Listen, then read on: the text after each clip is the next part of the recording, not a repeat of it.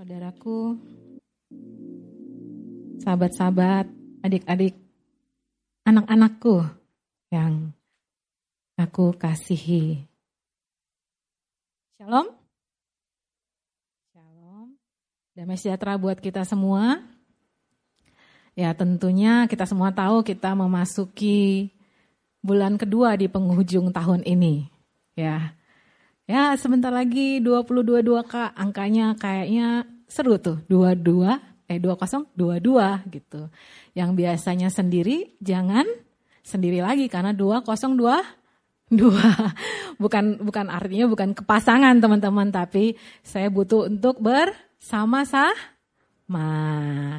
ya hari ini kita mau e, bersama-sama tentunya sebelum 2022 kita juga sudah sama-sama menghidupi kebenaran ini, sama-sama belajar kebenaran ini, sama-sama mau aware, mau conscious dengan setiap kebenaran yang Tuhan udah taruhkan di dalam hidup kita. Hari ini kita mau sama-sama belajar tentang led by grace. Bagaimana menjadi seorang murid Kristus. Waktu saya diberikan kapasitas Bapak dan saya menghidupi kapasitas itu, saya mau belajar melihat hidup saya, apakah hidup saya dipimpin oleh kasih karunia. Karena kalau saya menyadari saya dipimpin oleh kasih karunia, apa pun yang saya lakukan, ya saya selalu melihat kasih karunia yang bekerja saya selalu melihat Bapak yang sedang bekerja. Saya selalu melihat segala sesuatu bekerja mendatangkan kebaikan buat hidup saya karena saya mengasihi Tuhan. Ya, love is all around. Teman-teman, grace is all around. Hari ini kita mau belajar juga tentang seseorang yang hidupnya tuh dipimpin oleh kasih karunia walaupun Walaupun hidup dia tidak ideal, hidup dia tidak ideal, hidupnya uh, mungkin ya ya memang sudah tertulis juga di Alkitab bahwa dikatakan sekalipun ayahku dan ibuku menolak aku, tetapi Tuhan menyambut aku. Siapa ini? Teman-teman, tahu siapa ini? Ya, the beloved. Walaupun sepertinya realitanya tidak seindah namanya, tapi the beloved ini, seorang yang dikasihi ini, dia mau menetapkan hatinya sedari awal. Dia mau menjadi seseorang yang grace conscious. Dia mau menjadi seseorang yang menyadari ada kasih karunia all around. Walaupun banyak masalah, ada masalah, ada yang tidak ideal. Dia mau menyadari siapa sih yang memimpin hidup saya ini, hidup saya ini sedang dipimpin oleh siapa sih sebenarnya? Oleh ego saya, oleh dunia ini dengan semua glamorousnya, oleh teman saya, hidup saya dipimpin oleh teman saya, oleh geng saya yang menentukan, atau hidup saya dipimpin oleh achievement, angka-angka tertentu. Kalau angkanya angka cantik, semakin banyak digitnya, ya saya dipimpin ke sana. Tapi teman-teman, seorang beloved ini, seorang yang dikasihi ini, dia menetapkan who shall live, who shall lead, ya siapa yang akan memimpin hidup saya. Dia memilih. Karena teman-teman, kalau engkau tidak belajar memilih, melatih dirimu memilih di dalam kuasa dan otoritas anak Allah, dunia ini siap-siap mengambil segala celah untuk memilihkan buat hidupmu. Dan yang dipilihkan tentunya akan segera lenyap. Karena dunia ini akan lenyap dengan keinginannya. The beloved, led by grace, forgive by grace, accepting by grace, walking by grace. Nah hari ini teman-teman, kita mau sama-sama melihat lagi lebih jauh detail daripada kehidupan seorang the beloved ini. Seorang Daud atau David ini. Tentunya waktu dia diurapi oleh Nabi Samuel, bahkan semua orang ayahnya sendiri juga tidak memperhitungkan dia sebagai seseorang yang qualified untuk diurapi sebagai seorang raja. karena dia diberikan tugas oleh ayahnya yaitu Isai untuk menggembalakan kambing domba. Nah, akhirnya Tuhan berbicara lewat Nabi Samuel. Tuhan bilang, manusia melihat apa yang di luar. Manusia melihat sekilas, tapi aku tidak melihat sekilas pandang, kata Tuhan. Aku melihat apa yang di hati. Nah teman-teman, apa yang ada di hatimu? Bapak tahu, Bapak kenal, dan Bapak mau membawa engkau untuk hidup sebagai seorang beloved ini. Dan akhirnya teman-teman, ya Daud ditunggu dan akhirnya dia diurapi menjadi raja. Tapi apa yang terjadi? Dia nggak mem memegang ya pengurapan itu sebagai suatu posisi atau jabatan yang dia harus buktikan atau pertahankan. Dia kembali kepada kambing domba. Dan saya belajar bagaimana hidupnya Daud. Kambing domba itu bukan satu penghukuman buat hidupnya.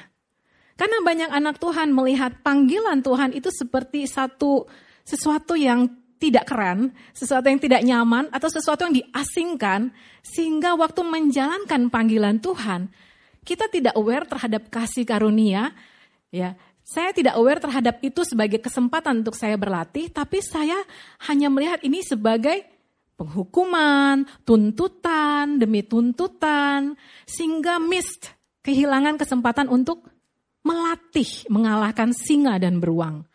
Tapi Daud dengan jelas sekali dikatakan dia mengambil kesempatan di mana pun dia ditaruh, apa pun posisinya, apa pun keadaannya. Teman-teman karena Daud waktu itu setelah diurapi dia tidak langsung menjadi raja. And then we know very clear kalau Daud itu tidak mengejar posisi. Dan Daud juga tidak menunggu posisi supaya Daud ada di dalam panggilan Tuhan. Bahkan dikatakan dia masih kemerah-merahan ya, masih unyu-unyu ya masih imut-imut sekali waktu itu masih teenager ya sepertinya. Tapi sedari teenager, nah ini teman-teman, kalau engkau mengalami memang usiamu memang teenager hari-hari ini, tapi jangan membiarkan satu orang pun menganggap engkau rendah karena engkau masih muda. Karena apa? Belajar dari hidupnya Daud. Sedari muda, ya, he is led by grace. Dia dipimpin oleh kasih karunia itu sendiri, teman-teman. Dan apa yang terjadi? Dia melatih dirinya memakai segala keadaan tidak ideal. Bahkan waktu dia diasingkan sekali sekalipun ya, sepertinya dia disuruh jaga kambing domba, sepertinya dia diasingkan, sepertinya dia dihukum, sepertinya dia dituntut.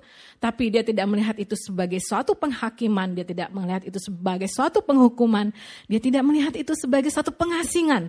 Tapi apa teman-teman dia melihat itu sebagai satu kesempatan untuk dia melatih dirinya menjaga kambing dan domba, merawatnya, memberikan hal yang baik dan benar terhadap kambing dan domba ini. Ya, kemudian apa? Dia juga memprotek kambing dan domba ini sehingga dia berlatih mengalahkan siapa? Teman-teman, Goliat? Ya enggak. Daud itu tidak langsung mengalahkan Goliat di dalam dia mengembalakan kambing dan domba, dia melatih dirinya mengalahkan singa dan beruang. On his daily life. Setiap hari, teman-teman. Nah hal ini meneguhkan saya bagaimana di dalam keseharian saya, saya butuh belajar untuk melatih ya, melatih consciousness saya melihat bahwa Bapak sedang bekerja di dalam hidup saya dan membawa saya menang atas setiap perasaan-perasaan yang tidak inline dengan perasaan Kristus. Untuk membawa saya menang setiap perasaan-perasaan yang ditaruh dari dunia ini. Untuk membuat saya menang dari setiap pikiran-pikiran kesia-siaan, asumsi-asumsi, setiap hal yang negatif, setiap dosa-dosa, membawa saya untuk menang, mengalahkan setiap singa dan beruang di dalam kehidupan saya setiap hari. Teman-teman, tidak perlu nunggu keadaan tidak ideal dulu, atau tidak perlu menunggu keadaan jadi ideal dulu untuk saya mengalahkan singa dan beruang. You can do that every day, ya. Bilang kiri kanannya, sis, bro, setiap hari mengalahkan singa dan beruang.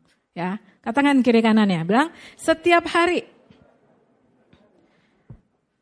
Nah, sampailah teman-teman pada satu waktu Isai meminta, ya papanya Daud meminta Daud untuk mengantarkan makanan buat kakak-kakaknya yang sedang ada di medan perang karena mereka sedang bersiap-siap untuk uh, menghadapi satu pahlawan yang raksasa yaitu si Goliat ini.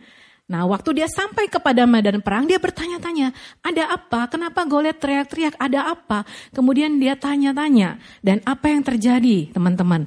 Ya, kakaknya tanya gini sama Daud ya. Ketika Eliab kakaknya yang tertua mendengar perkataan Daud kepada orang-orang itu, bangkitlah amarah Eliab kepada Daud sambil berkata, Mengapa engkau datang dan pada siapakah kau tinggalkan kambing domba yang dua tiga ekor itu di padang gurun? Teman-teman, Daud itu adalah anaknya Isai. Isai itu adalah anaknya Obed.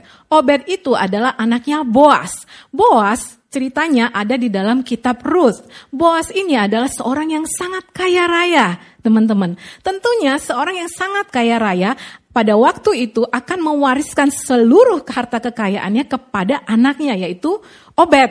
Ya, Boas mewariskan hartanya kepada Obed, Obed mewariskan hartanya kepada Isai, nah, dan Isai meminta Daud sebagai anak bungsunya untuk menjaga kawanan kambing dan domba. Menurut teman-teman, kalau ya keluarganya Daud ini sangat kaya sekali, apakah kambing dombanya dua tiga ekor? Hah? Enggak teman-teman. Jadi ini apa kak? Jadi ini adalah bully teman-teman. Bully waktu seseorang sedang datang dengan lugunya, dengan polosnya, dengan kerinduannya untuk mengetahui apa yang sedang terjadi. Tapi teman-teman sekelilingmu mungkin bisa menilai engkau, bisa mencemooh engkau, bisa membuli engkau. Tuh, tuh, tuh, tuh. Uh, tukang tukang khotbah datang. Aduh, aduh, aduh, tukang khotbah datang. Ah, tuh, tuh, tuh, pendeta muda datang. Udah jangan dekat-dekat. Tuh, tuh. Apalagi itu anak pendeta datang. Udahlah, jangan dekat-dekat lah anak pendeta yang jemaatnya ya disebutlah angkanya. Itu semua bully. Eh itu itu yang katanya komsel tiap hari. Nah teman-teman komsel berapa hari? Eh seminggu berapa kali? Hah? Ada yang dua kali, tiga kali. Tapi karena ada yang pengen membuli ya setiap kebenaran yang engkau hidupi ya dibully teman-teman. Ya dibilang ah itu mah cuman sok-sokan aja lah. Nanti juga pulang dari ibadah bandel lagi, udahlah ngapain sih ibadah-ibadah percuma. Lalu apa yang terjadi? Kemudian kau berpikir, iya ya ngapain juga ya ibadah-ibadah ya, bener ya, percuma ya. Ya udahlah minggu depan gak mau ibadah lagi. Mau ke mana? Komsel, hah komsel, anak kayak gini komsel. Yang bener aja lu komsel, lu aja masih dosa-dosa. Udah bareng kita aja, kita pergi jalan-jalan, kita pergi um, berbuat yang gak lah apa itu gitu. Udahlah jangan komsel-komsel melulu. Komsel itu khusus orang cupu, tahu. Dan kemudian engkau berpikir, iya ya, ngapain juga ya, percuma juga ya. Tapi teman-teman, kalau engkau mengerti seberapa besar harta kebenaran yang Bapak sudah titipkan di dalam hidupmu, engkau nggak akan mendengar cemoohan ini. Engkau tidak akan mendengar bully ini. Engkau tahu Domba yang dititipkan oleh bapakmu itu banyak sekali. Tapi waktu Eliab bilang dua tiga ekor, ya dia berusaha, dia mencoba untuk membuat Daud down, teman-teman. Nah, selanjutnya apa? Dia nggak berhenti di situ. Aku kenal sifat pemberanimu dan kejahatan hatimu. Wah, gue kenal lu banget. Lu tuh nggak kayak gini banget. Lu tuh pendosa tau. Gue kenal lu banget. Gue tuh kenal lu banget. Lu tuh mau membuktikan semuanya kan kalau paling paling hebat kan. Udahlah, udahlah nggak usah kayak kayak gitu banget. Lu tuh udah nggak suci. Nah, teman-teman, dunia ini dengan berbagai macam caranya, ya. Bukan ini untuk menyerang pribadimu teman-teman. Tapi ini untuk menyerang setiap kebenaran firman Tuhan yang engkau mau hidupi ya, untuk menyerang setiap kebenaran kasih, kuasa yang kau sudah alami, encounter demi encounter yang kau alami itu mau digugurkan, itu mau dibatalkan oleh tipu daya ini. Tapi teman-teman, apa yang dikatakan Daud waktu itu terhadap Saul ya? Daud mengabaikan penilaian demi penilaian. Ya, mau sekasar apa pun, mau setajam apa pun penilaian itu, penilaian itu tidak membuat hidup Daud merdeka, dia abaikan. Dan kemudian dia datang kepada Saul. Dia bilang begini, hambamu ini biasa mengembalakan kambing domba ayahnya. Apabila datang singa dan beruang yang menerkam seekor domba dari kawanannya, maka aku akan mengejarnya, menghajarnya, melepaskan domba itu dari mulutnya. Kemudian apabila ia berdiri menyerang aku, aku akan menangkap janggutnya, lalu menghajarnya dan membunuhnya. Wow, ya dia sangat yakin sekali. Kenapa dia yakin sekali? Karena ini yang dia hidupi di dalam kesehariannya. Kalau dia nggak hidup ini, dia akan mikir, waktu itu aku pernah mengalahkan singa dan beruang ngapain ya? Oh iya dia ada janggut. Oh iya dia ada cakar. Oh iya aku harus uh, menonjok. Oh iya. Enggak teman-teman. Karena setiap encounter dia treasure. Teman-teman, apa yang kau treasure di dalam hidupmu? Apakah engkau men-treasure setiap encounter yang pernah engkau alami bersama Bapak? Atau yang engkau treasure apa? penilaian, perkataan orang, kesedihan-kesedihan, kemarahan-kemarahan itu yang engkau treasure teman-teman. Tapi Daud tidak, ya, he was led, ya, he was led by grace. Baik singa maupun beruang telah dihajar oleh hambamu ini dan orang Filistin yang tidak bersunat itu ia akan sama seperti salah satu daripada binatang itu karena ia telah mencemooh barisan daripada Allah yang hidup. Ya seorang Daud. Dia sangat firm, dia sangat yakin bahwa dia melatih dirinya untuk menggembalakan kambing dombanya, dombanya. Sehingga waktu dia melatih dirinya untuk menggembalakan kambing dombanya, tantangan yang dia hadapi itu adalah sesuatu yang dia percaya dia pasti menang. More than a conqueror. Nah teman-teman, tentunya kenapa Daud bisa mempunyai kualitas sehebat ini, kualitas sedip ini waktu dia mengenal Allahnya, teman-teman, karena dia merelakan hidupnya, digembalakan lebih dulu. Ya, saya percaya dia juga mengalami bagaimana Tuhan adalah gembalanya, gembala yang baik buat hidup Daud. Nah, di perjanjian baru dikatakan seperti ini. Tuhan Yesus berkata, akulah gembala yang baik. Gembala yang baik memberikan apa, teman-teman? Ya, nyawanya bagi domba-dombanya. Baik di sini adalah kalos, ya, yang standar baiknya itu bukan baik-baikin, bujuk-bujukin, eh udahlah yang penting, yang penting dia happy, enggak. Tapi baik di sini adalah sesuatu yang penuh dengan kualitas yang excellent teman-teman. Bukan sekedar berbuat baik saja. Karena orang yang tidak mengenal gembala yang baik ini juga mendefine diri mereka berbuat hal yang baik. Tapi di sini seorang gembala yang baik, kualitasnya sampai apa? Teman-teman, memberikan nyawanya bagi domba-dombanya. Artinya dia tidak main-main waktu dia menggembalakan domba-dombanya.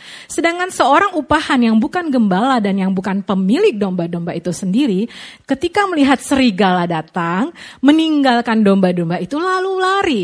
Sehingga serigala itu menerkam dan mencerai beraikan domba-domba itu. Ia lari karena ia seorang upahan dan tidak memperhatikan domba-domba itu. Akulah ya. Dengar teman-teman dimulai dari ini.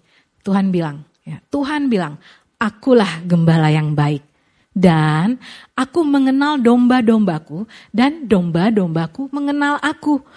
Oh, ternyata Daud mengalami ini teman-teman. Dia mengalami bahwa Tuhan, bahwa Bapak itu adalah gembala yang baik buat hidupnya sehingga dia pun rela terinspirasi mau meneladani bagaimana dia juga menjadi gembala yang baik pertama-tama bagi domba-domba yang dia gembalakan. Nah, teman-teman sebagai seorang wakil Bapa yang penuh dengan kasih karunia, saya mau meneladani Kristus sebagai gembala yang baik. Saya mau apa? Saya mau menjaga, saya mau merawat dan memberi makan makanan yang benar kepada domba-domba yang dipercayakan agar apa? Agar domba-domba dapat mengenal Bapak yang benar dan mengikutinya. Ini teman-teman maksudnya. Ya, bagaimana saya waktu setelah saya mengalami bahwa Bapak adalah gembala yang baik buat hidup saya, saya pun mau dipakai oleh Tuhan menjadi wakil Bapak yang penuh dengan kasih karunia untuk apa? Untuk menjaga, merawat, memberi makanan yang benar. Karena ini yang saya alami. Karena ini yang saya dapatkan. Apa yang saya dapatkan yang benar dan membangun hidup saya itu juga yang akan saya Teruskan teman-teman. Dan ingat, jangan anggap dirimu rendah karena engkau masih teenager. Jangan anggap dirimu rendah karena engkau masih muda. Tapi potensi ini ada. Waktu engkau lahir baru, waktu engkau terima Kristus, waktu engkau percaya dia sebagai gembala yang baik buat hidupmu. Potensi ini ada di dalammu. Mari kita mau sama-sama baca. Ya, yang kuning ini. Tiga, dua, satu. Sebagai wakil Bapa yang penuh kasih karunia, saya mau menjaga, merawat, dan memberi makanan yang benar kepada domba-domba yang dipercayakan, agar domba-dombanya dapat mengenal Bapa yang benar dan mengikutinya. Ini yang dilakukan oleh Daud, teman-teman. The beloved.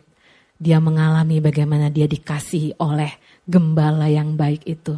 Sehingga di kesehariannya dia pun melatih diri untuk dia menjadi gembala yang baik. Dia menulis ini. Tuhan adalah gembalaku. The Lord is my shepherd. Takkan kekurangan aku. Ya. I shall not want. I shall not lack. I shall not decrease.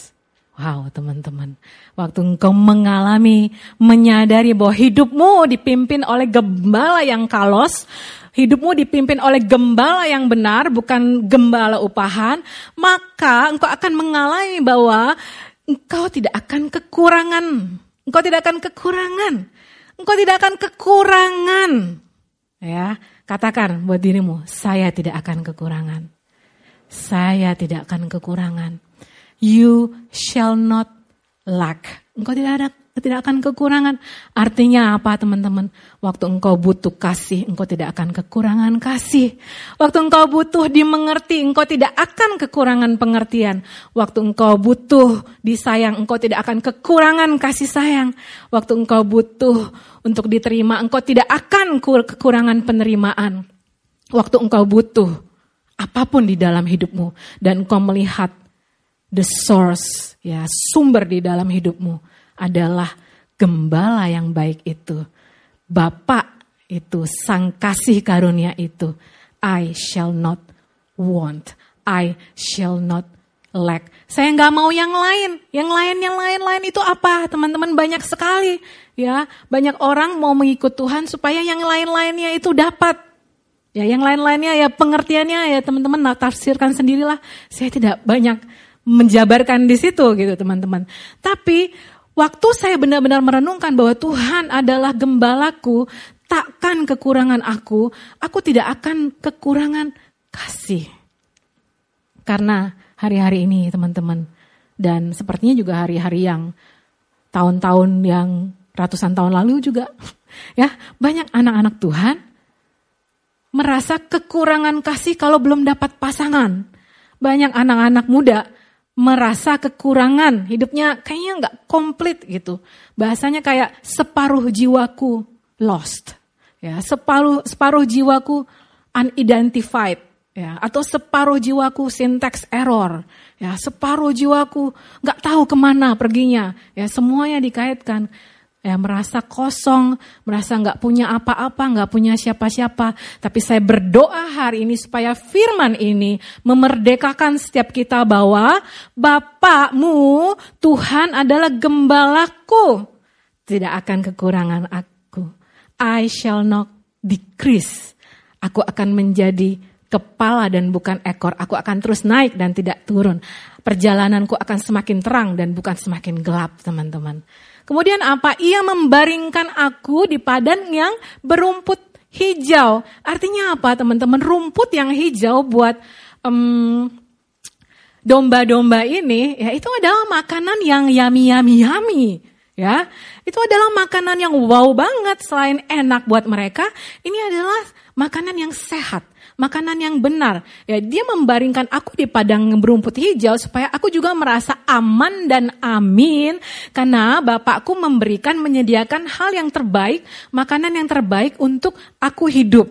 Dan bukan hanya untuk guling-gulingan aja teman-teman di rumput hijau guling-gulingan, bem bem bem, guling-guling gitu main kejar-kejaran enggak. Tapi itu juga makanan yang baik, makanan yang benar untuk si domba ini. Kemudian apa?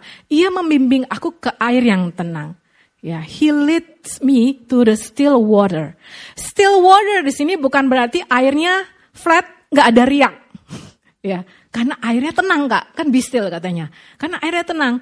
Bukan teman-teman. Still water di sini artinya adalah air yang tidak akan pernah habis apa pun musimnya.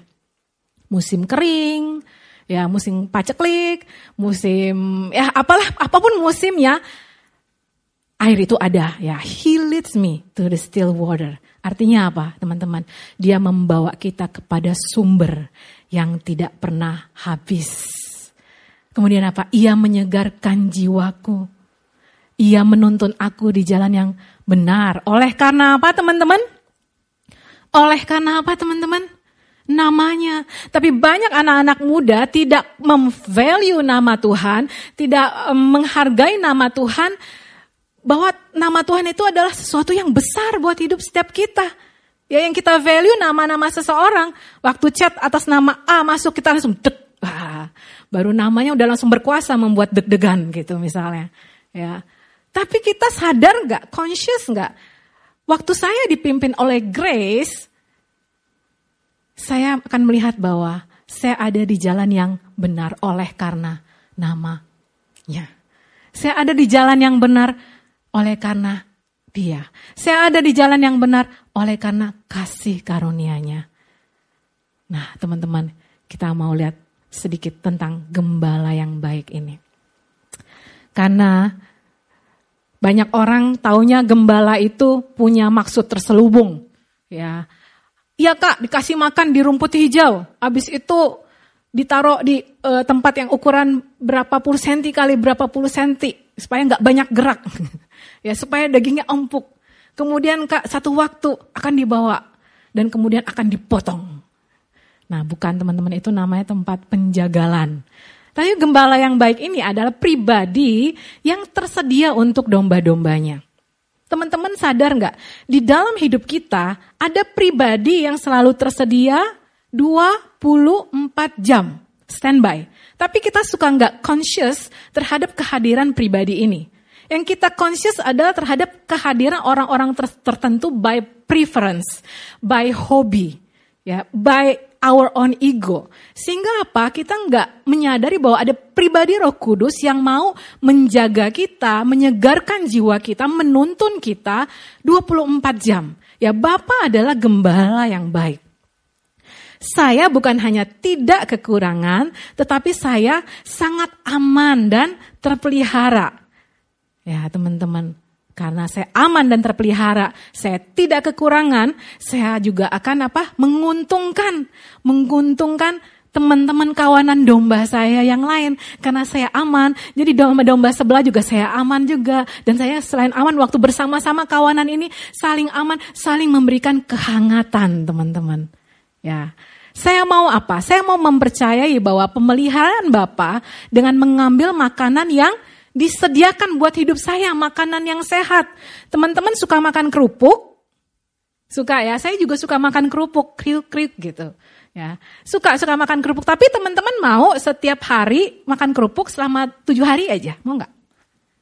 Tujuh hari aja, uh, nggak sampai tujuh minggu kok. Tujuh hari aja setiap hari ya disuplai lah ya sama uh, Kak Alung ya makan kerupuk. Teman-teman mau? Nggak mau, karena itu bukan makanan yang sehat. Ya, gembala yang baik, dia mengerti, dia memberikan makanan yang sehat untuk domba-dombanya. Bagian saya adalah mempercayai bahwa pemeliharaan Bapa ada. Saya butuh mengambil, saya butuh tag personal setiap makanan yang disediakan dan apa mencerna ulang sampai menjadi nutrisi yang dapat menumbuhkan hidupnya saya. Nah teman-teman domba itu adalah binatang mama biak. Ya, jadi waktu dia makan Ya, kalau nggak salah di lambungnya itu ada empat area ya di, disimpan dulu. Kemudian abis itu dia apain teman-teman? Bukan dilepeh ya. Kemudian abis itu dia keluarin ke mulutnya untuk dia kunyah lagi dan baru habis itu dia ya akan telan ya remnants kalau nggak salah. Ya ini proses remnants kalau nggak salah. Nah saya butuh untuk mencerna ulang sampai menjadi nutrisi yang dapat menumbuhkan. Masalahnya anak-anak Tuhan yang dicerna ulang itu bukan firman. Yang dicerna ulang itu bukan makanan yang sehat. Yang dicerna ulang itu ya sampah makanya nggak sehat pertumbuhannya. Karena yang dicerna orang sampah, sampah itu beracun teman-teman. Jadi itu akan mempengaruhi metabolisme tubuhmu yang kau akan ya, buang-buang dan segala macam, yang kau akan serba salah dan segala macamnya, bingung sana sini. Karena apa? Yang engkau cerna itu bukan sesuatu yang menjadikan nutrisi di dalam tubuhmu untuk kau bertumbuh. Jadi teman-teman, cerna ulang makanan yang sehat ya. Jangan cerna ulang makanan yang tidak mendatangkan nutrisi ya. Makanan yang sehat itu ada nutrisinya. Nah, yang kemudian ada yang B, ya saya butuh rela untuk tinggal di dalam kawanan dan melihat bahwa saya senantiasa dikasihi dan bukan dimanfaatkan atau diabaikan, teman-teman. Ya, teman-teman rela nggak untuk tinggal dalam kawanan walaupun kawanannya kadang-kadang senggol sana senggol sini ya kan kalian jalan kan jalan teman-teman pernah lihat domba jalan ya saya sih nggak belum pernah lihat langsung tapi saya pernah ngeliat kambing jalan sih, kambing ya kan karena perutnya gede, senggol sana, senggol sini. Ya di video ada juga sih domba ya berkerumunan jalan gitu kan bulunya juga tebel-tebel. Ya, tinggal di dalam kawanan dan melihat bahwa saya itu senantiasa dikasihi dan bukan dimanfaatkan sama kawanan saya, apalagi dimanfaatkan sama gembala saya. Ya, teman-teman, eh, beda kambing dengan domba pernah dikasih tahu ya kalau domba itu sukanya barengan ya kecuali dia satu waktu berjalan bareng dan kemudian dia tersesat. Ya, dia tidak punya intention sebenarnya untuk berjalan sendiri.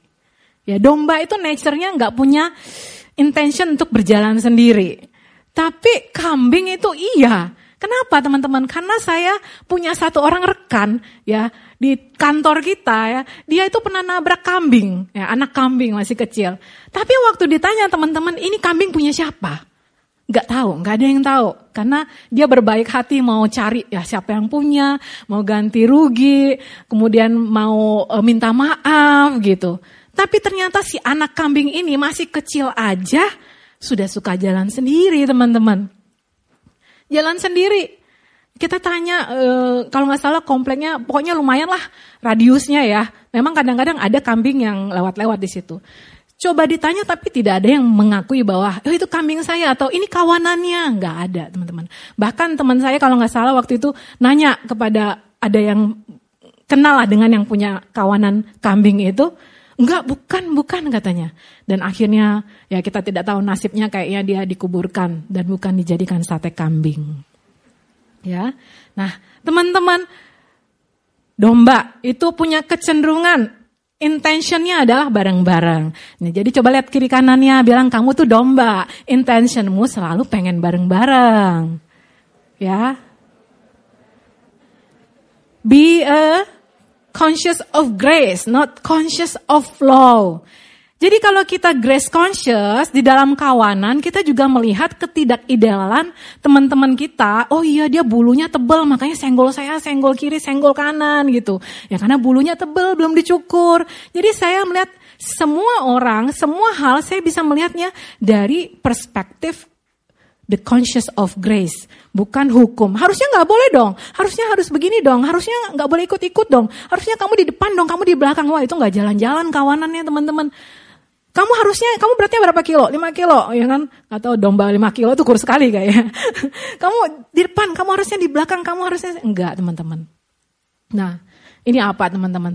Ya, teman-teman, di sebelah kiri saya, ini adalah domba yang terhilang. Teman-teman tahu itu bulu dombanya berapa kilo? 35 kilo. Ya, karena dia hilang selama 6 tahun, tidak ditemukan. Kasihan sekali teman-teman. Ya. Eh, oh saya lihatnya di sana jadi ya sebelah kiri, berarti sebelah kiri teman-teman. ya ini Dia the lost sheep, ya, dia tersesat. Teman-teman lihat waktu tersesat, perjalananmu berat. Ya, karena nggak ada yang cukur bulu-bulu ini. Bayangin aja dia sekecil ini, tapi dia harus menanggung beban berapa? 35 kilo. Wow.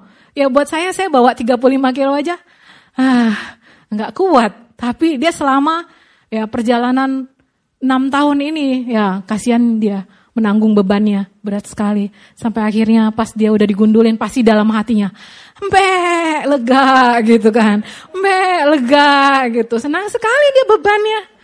Nah teman-teman, jangan jauh-jauh dari gembala yang baik. Supaya apa? Supaya engkau juga melihat bahwa perjalananmu ringan, bahwa perjalananmu hangat, bahwa perjalananmu itu semakin hari semakin seru teman-teman. Ya udah selesai ya tentang the lost sheep tadi. Nah, kita mau sama-sama melihat satu kisah di dalam perjanjian baru.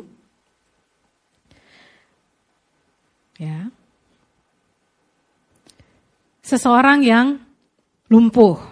Ya, kita bagi, mau belajar sama-sama bagaimana Tuhan membawa orang ini untuk menyadari kasih karunia, menyadari pribadinya Kristus melebihi daripada keterbatasan dirinya.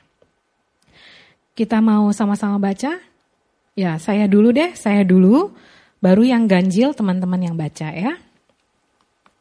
3, 2, 1. Di Yerusalem dekat pintu gerbang domba ada sebuah kolam yang dalam bahasa Ibrani disebut Bethesda.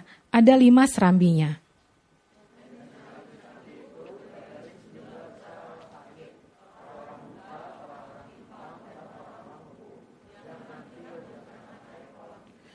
Sebab sewaktu-waktu turun malaikat Tuhan ke kolam itu dan menggoncangkan air itu, barang siapa yang terdahulu masuk ke dalamnya sesudah goncangan air itu menjadi sembuh, apa pun juga penyakitnya.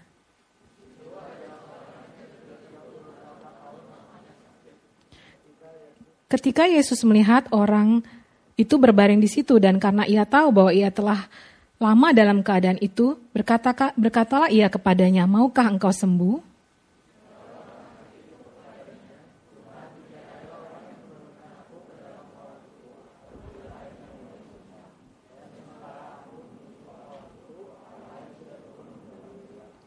Kata Yesus kepadanya, bangunlah, angkatlah tilammu, dan berjalanlah.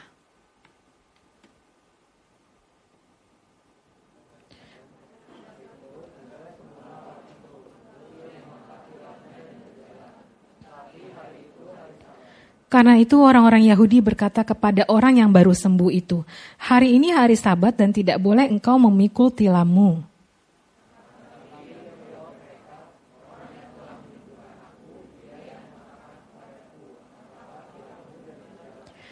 Mereka bertanya kepadanya, Siapakah orang itu yang berkata kepadamu, angkatlah tilammu dan berjalanlah?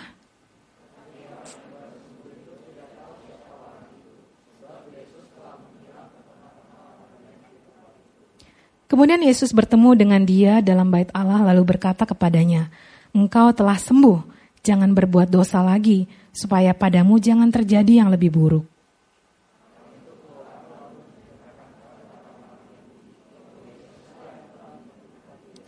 Dan karena itu orang-orang Yahudi berusaha menganiaya Yesus karena ia melakukan hal-hal itu pada hari Sabat. Teman-teman, kita mau sama-sama melihat dari kisah yang ada di dalam kitab Yohanes ini, bagaimana seseorang disamperin oleh Sang Kasih Karunia, yaitu Yesus sendiri. Dia udah berapa lama teman-teman lumpuh? 38 tahun teman-teman, bukan 3,8 bulan, bukan 3 bulan berapa minggu, ya, bukan teman-teman. Tapi 38 tahun. Itu adalah waktu yang sangat lama. Saya percaya hal ini akan membawa kita melihat lebih jauh lagi bagaimana waktu ada kasih karunia yang mendatangi engkau apa yang menjadi responmu? Apakah engkau mau menyadari kasih karunia itu atau sebaliknya, ya. Yang pertama, untuk menjadi seorang yang grace conscious, menjadi pribadi yang dipimpin oleh kasih karunia. Yang pertama saya butuh untuk membuang setiap batasan dan keterbatasan di dalam hidup saya. Di ayat yang kelima dikatakan ada yang sudah 38 tahun sakit ketika Yesus melihat dia berbaring di situ karena ia tahu, ya Yesus tahu, ia telah lama dalam keadaan itu berkatalah ia kepadanya, maukah engkau sembuh? Teman-teman, kalau engkau pergi ke dokter ya, terus dokternya nanya, kenapa ke sini mau sembuh ya? Ya, engkau akan mikir, maksudnya apa? Ya pasti. Tapi teman-teman, saya personal waktu Yesus nanya seperti ini. Maukah engkau sembuh? Buat saya ini bukan seperti hanya pertanyaan prolog ini bukan pertanyaan basa-basi, teman-teman. Tapi Yesus mau membawa dia deeper ke dalam hatinya. Apa sih yang sebenarnya dia rindukan? Apa sih yang sebenarnya dia nanti-nantikan? Tapi teman-teman, ternyata waktu Yesus membawa dia untuk mengenali kerinduan hatinya, ada batasan-batasan teman-teman. Batasan-batasannya apa? Tuhan, tidak ada orang yang menurunkan aku ke dalam kolam itu apabila airnya mulai goncang dan sementara aku menuju ke kolam itu, orang lain sudah turun mendahului aku. Tuhan ini bukan salah aku. Tuhan aku tuh ditinggalkan. Tuhan aku ditolak. Tuhan aku dikondisikan untuk sepertinya ada di dalam kondisi ini. Sehingga aku gak punya teman. Tuhan gak ada yang ngajak aku. Tuhan aku gak dimengerti. Tuhan aku diabaikan. Tuhan ini semua tidak adil. Gak ada yang adil di dalam hidupku. Teman-teman banyak sekali batasan di dalam hidup setiap anak-anak Tuhan tapi hari ini teman-teman, maukah pertanyaan yang sama saya tanya kepada kita semua? Maukah engkau sembuh? Maukah engkau menjadi pribadi yang utuh? Maukah engkau mengalami menjadi pribadi yang sembuh? The beloved itu ada di dalam hatimu. Itu adalah kerinduanmu mau, mau, mau. Dan apakah kerinduanmu itu engkau mau menyadari ada Bapak yang sanggup membawa engkau menerobos setiap keterbatasan-keterbatasan. Apa keterbatasan hidupmu? Trauma masa lalu, kesedihan, penilaian, perbandingan, apa pun yang pernah engkau alami teman-teman, Bapak sanggup. Dia sanggup untuk membawa engkau membuang setiap batasan-batasan dan keterbatasan di dalam hidupmu. Karena teman-teman respon orang lain seideal apa pun respon orang lain, kalau di dalammu engkau tidak sembuh, itu tidak dapat menyembuhkan engkau. Tapi waktu engkau ketemu firman, mau seburuk apa pun respon orang lain terhadap dirimu, mau separah apa pun engkau diperlakukan, engkau dipermalukan, engkau tidak dihargai, engkau dinilai begitu salah, tapi waktu engkau sembuh dari dalammu, engkau dimampukan oleh Bapa untuk menerobos setiap batasan-batasan itu. Sehingga engkau akan melihat bahwa apa pun perlakuan orang lain terhadap dirimu, itu tidak akan mempengaruhi perjalananmu, identitasmu sebagai seorang anak Bapak yang sembuh. Hari-hari ini teman-teman, sadar nggak that love is all around you? Ya kayak Dolby Sound. Ya it is all around you you you Ya, love is all around you, grace is all around you. Tapi banyak anak-anak Tuhan menantikan manifestasi-manifestasi yang wow dengan indikator-indikator tertentu, dengan kualifikasi tertentu. Kalau dia seperti ini berarti benar dari Tuhan. Ya, kalau manifestasinya yang luar biasa sekali, oh ya itu encounter dari Tuhan. Tapi engkau tidak mau ya me, mengembrace, mengembrace, menyimpan di dalam hatimu begitu banyak encounter kasih karunia yang engkau pernah alami. Buat saya sendiri teman-teman, kasih karunia demi kasih karunia yang saya alami di dalam hidup saya itu begitu kaya. Mau cerita ke banyak orang juga kayaknya banyak sekali, banyak sekali, banyak sekali. Teman-teman, buang semua batasan-batasan yang menghalangi engkau untuk grace conscious. Buang, ya. Engkau tidak butuh semua batasan itu untuk menggenapi panggilan Tuhan. You don't need that. What you need is grace. Engkau butuh kasih karunia untuk engkau menggenapi berjalan di dalam panggilan Tuhan. Ya sehingga apa teman-teman waktu setiap hukum setiap cara-cara dunia ini tidak mampu menolongmu apa siapa yang mampu menolongmu? Kebenaran yang mampu menolongmu. Kasihnya mampu menolongmu, kuasanya mampu menolongmu.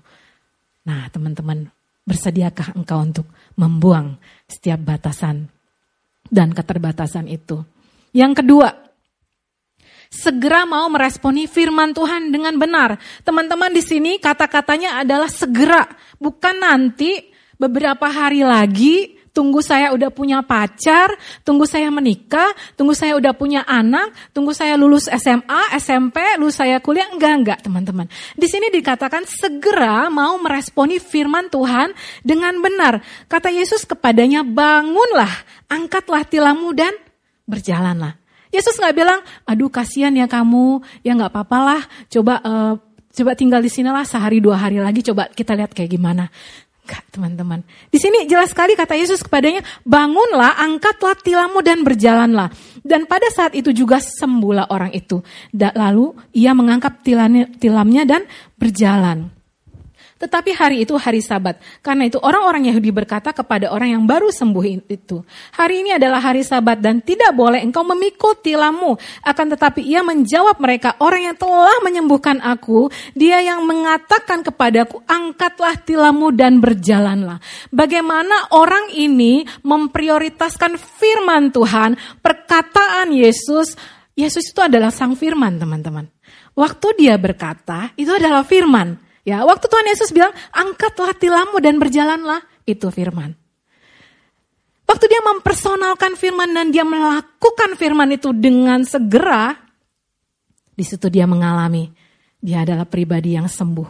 Dia adalah pribadi yang utuh. Bagaimana hari-harimu ini dengan hidupmu? Apakah engkau berlambat-lambat untuk meresponi firman. Nantilah, nantilah, nantilah. Sehingga apa teman-teman? Engkau akan menemukan dirimu tidak tajam. Karena banyak nantilah, nantilah, nantilah. Ya teman-teman kalau engkau mau belajar tajam dan peka terhadap kasih karunia, segera, segera mau meresponi firman Tuhan dengan benar.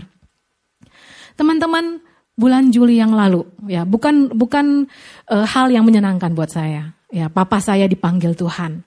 Tentunya itu adalah kejadian yang menyedihkan ya waktu seseorang dipanggil. Dan buat saya papa saya adalah seorang pribadi yang berharga buat saya. Karena waktu papa saya meninggal, eh sesudah papa saya meninggal, saya membereskan kamar doanya, mejanya, itu semua foto saya, ya 80% yang saya sadari. Yang saya sadari adalah 80% foto saya. Foto saya kecil, foto saya bayi, foto saya uh, lagi sekolah, foto saya mau menikah, foto saya sesudah nikah, foto saya udah, udah punya anak. Itu mostly foto saya teman-teman. Ya, Bagaimana waktu saya kehilangan papa saya itu saya sedih. Dan pas balik ke sini lagi, kemudian saya kurang sehat. Dan apa yang terjadi? Gak lama pemuritan. Waktu pemuritan, ya dalam keadaan yang tidak, yang sangat tidak ideal sekali, ya saya ceritalah kepada pemurid saya. Saya bilang, iya kak, kok bertubi-tubi banget ya? Bisa nggak ya dunia ini di stop sebentar saja? Ya, can you freeze the time please? Ya, supaya saya bisa mourning. Kemudian pemurid saya bilang kayak gini, Pei, hidupmu itu bukan lahiriah lagi. Kamu teguh karena kamu anak Bapa. Kamu teguh seteguh gunung batu. Kemudian saya diam, saya simpan. Secara lahiriah teman-teman, ya bisa ada perasaan-perasaan yang mungkin engkau merasa pengennya dikelonin, pengennya dimengerti, mbok ya sedikit lah, dikasih nangis sedikit gitu. Tapi saya melihat bagaimana firman kebenaran itu sedang menuntun saya, sedang memimpin saya untuk memegang hal yang kekal. Bukan memegang perasaan saya teman-teman. Karena perasaan saya mungkin bisa bersedih-sedihan terus. Tapi kebenaran firman Tuhan itu akan tetap. Kebenaran firman itu akan sanggup membawa saya untuk berjalan dari iman kepada iman. Perasaan saya tidak sanggup. Perasaan saya tidak sanggup untuk melihat lebih jauh. Perasaan saya hanya sanggup melihat masa lalu dengan versi saya. Tapi Saya bersyukur waktu itu saya memilih untuk saya segera mau meresponi firman Tuhan dengan benar. Apakah saya secara lahiriah, secara fisik merasa kehilangan nggak? Pasti kehilangan. Secara fisik merasa sedih nggak? Pasti sedih. Tapi saya mau belajar melihat bahwa firman Tuhan itu ada di atas perasaan saya. Firman Tuhan itu yang mendominasi hidup saya. Bukan perasaan saya yang mendominasi hidup saya. Nah teman-teman, segeralah meresponi firman Tuhan dengan benar teman-teman. Sehingga apa engkau tidak berlama-lama dalam putaran-putaran jebakan-jebakan perasaan dan pikiran yang sia-sia. Nah, yang ketiga teman-teman, menjadi sembuh dan melakukan yang benar. Kemudian Yesus bertemu dengan dia dalam bait Allah lalu berkata kepadanya, "Engkau telah sembuh, jangan berbuat dosa lagi supaya padamu jangan terjadi yang lebih buruk. Orang itu keluar lalu menceritakan kepada orang-orang Yahudi bahwa Yesuslah yang telah menyembuhkan dia. Menjadi sembuh dan melakukan yang benar, bukan melakukan yang benar supaya sembuh. Banyak anak-anak Tuhan mencoba berusaha untuk melakukan yang benar supaya dinilai sembuh, supaya kelihatan sembuh. Mau sembuh tapi pengen dinilai sembuh dulu, teman-teman. Ya, tapi di sini jelas sekali prinsipnya, teman. Menjadi sembuh dan melakukan yang benar. Karena apa teman-teman? Kasih karunia memerdekakan saya dari dosa. Tapi kasih karunia itu tidak membuat dosa tidak berbahaya. Sekali lagi saya katakan. Kasih karunia itu memerdekakan setiap kita, memerdekakan saya dari dosa. Tapi kasih karunia itu tidak membuat dosa itu tidak berbahaya buat hidupmu. Dosa ada konsekuensinya. Makanya jelas sekali Yesus di sini bilang, engkau telah sembuh. Engkau telah utuh. Jangan berbuat dosa lagi supaya padamu jangan terjadi yang lebih buruk. Yesus tidak mengungkit-ungkit kesalahan yang di belakang, tapi Yesus mengarahkan hidupnya supaya dipimpin oleh kasih karunia itu yang dia sudah alami. Teman-teman, ya, be whole and be healed and doing the will of God. 2 Korintus 6 bilang seperti ini. Sebagai teman-teman sekerja, kami menasihatkan kamu supaya kamu jangan membuat menjadi sia-sia kasih karunia Allah yang telah kamu terima. Jangan sia-siakan teman-teman. Jangan sia-siakan kasih karunia yang engkau terima. Ampuni dengan kasih karunia. Terima kawanan domba ya teman-temanmu dengan kasih karunia, berjalan dengan kasih karunia, dipimpin dengan kasih karunia. Karena dari kepenuhannya kita semua telah menerima dari kepenuhannya, dari kepenuhan Kristus. Kita semua telah menerima kasih karunia demi kasih karunia, demi kasih karunia, demi kasih karunia. Grace abounds exceedingly, teman-teman. Sebab hukum Taurat diberikan oleh Musa, tetapi kasih karunia dan kebenaran datang oleh siapa, teman-teman?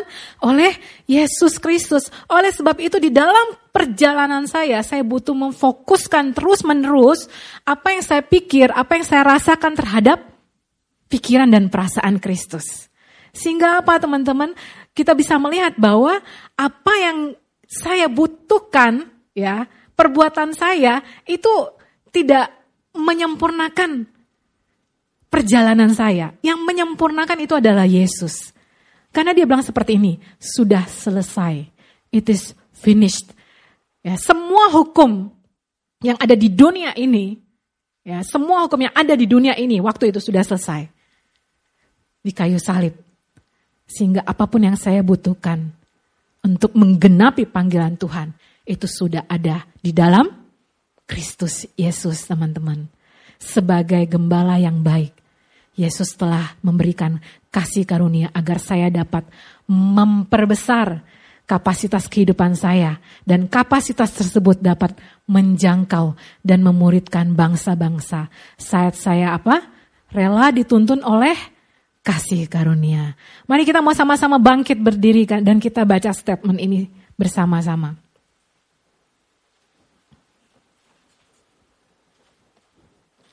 Ya, kita baca sama-sama. Tiga, dua, satu. Sebagai gembala yang baik, Yesus telah memberikan kasih karunia agar saya dapat memperbesar kapasitas kehidupan saya. Kapasitas tersebut dapat menjangkau dan memuridkan bangsa-bangsa saat saya rela dituntun oleh kasih karunia. Who is leading you?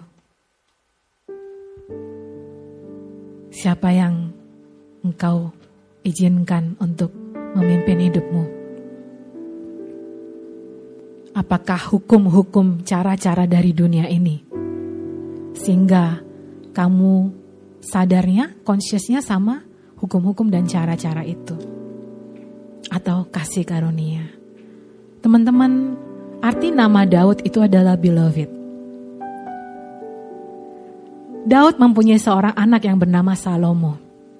Nama yang diberikan Tuhan buat Salomo adalah Jedediah Jedediah juga artinya adalah beloved. Tapi ujung perjalanan hidup Daud dan Salomo berbeda. Sama-sama beloved. Daud menggenapi kehendak Tuhan pada zamannya. Salomo akhirnya pergi bersama istri-istrinya menyembah Baal, menyembah yang bukan Tuhan. Karena apa? Karena Daud sebagai seorang yang grace conscious, dia menyadari dia menyadari kasih karunia melebihi ketidakidealan hidupnya. Salomo, Jedediah ini sama-sama beloved, tapi di dalam perjalanannya dia banyak tidak menyadari penyertaan Tuhan, walaupun kehidupannya nyaman, dia dikatakan sebagai seorang raja yang sangat kaya dan berhasil dan punya banyak istri. Tapi yang dia conscious apa? He was a sin conscious. Dosa demi dosa dikompromikan. Dosa demi dosa dikompromikan. This is dua orang beloved yang berbeda. Tapi hari ini saya mau meneruskan bahwa engkau dan aku, we are the beloved. Dan kita mau belajar to be a grace conscious person. Kita mau sama-sama menyanyikan satu lagu.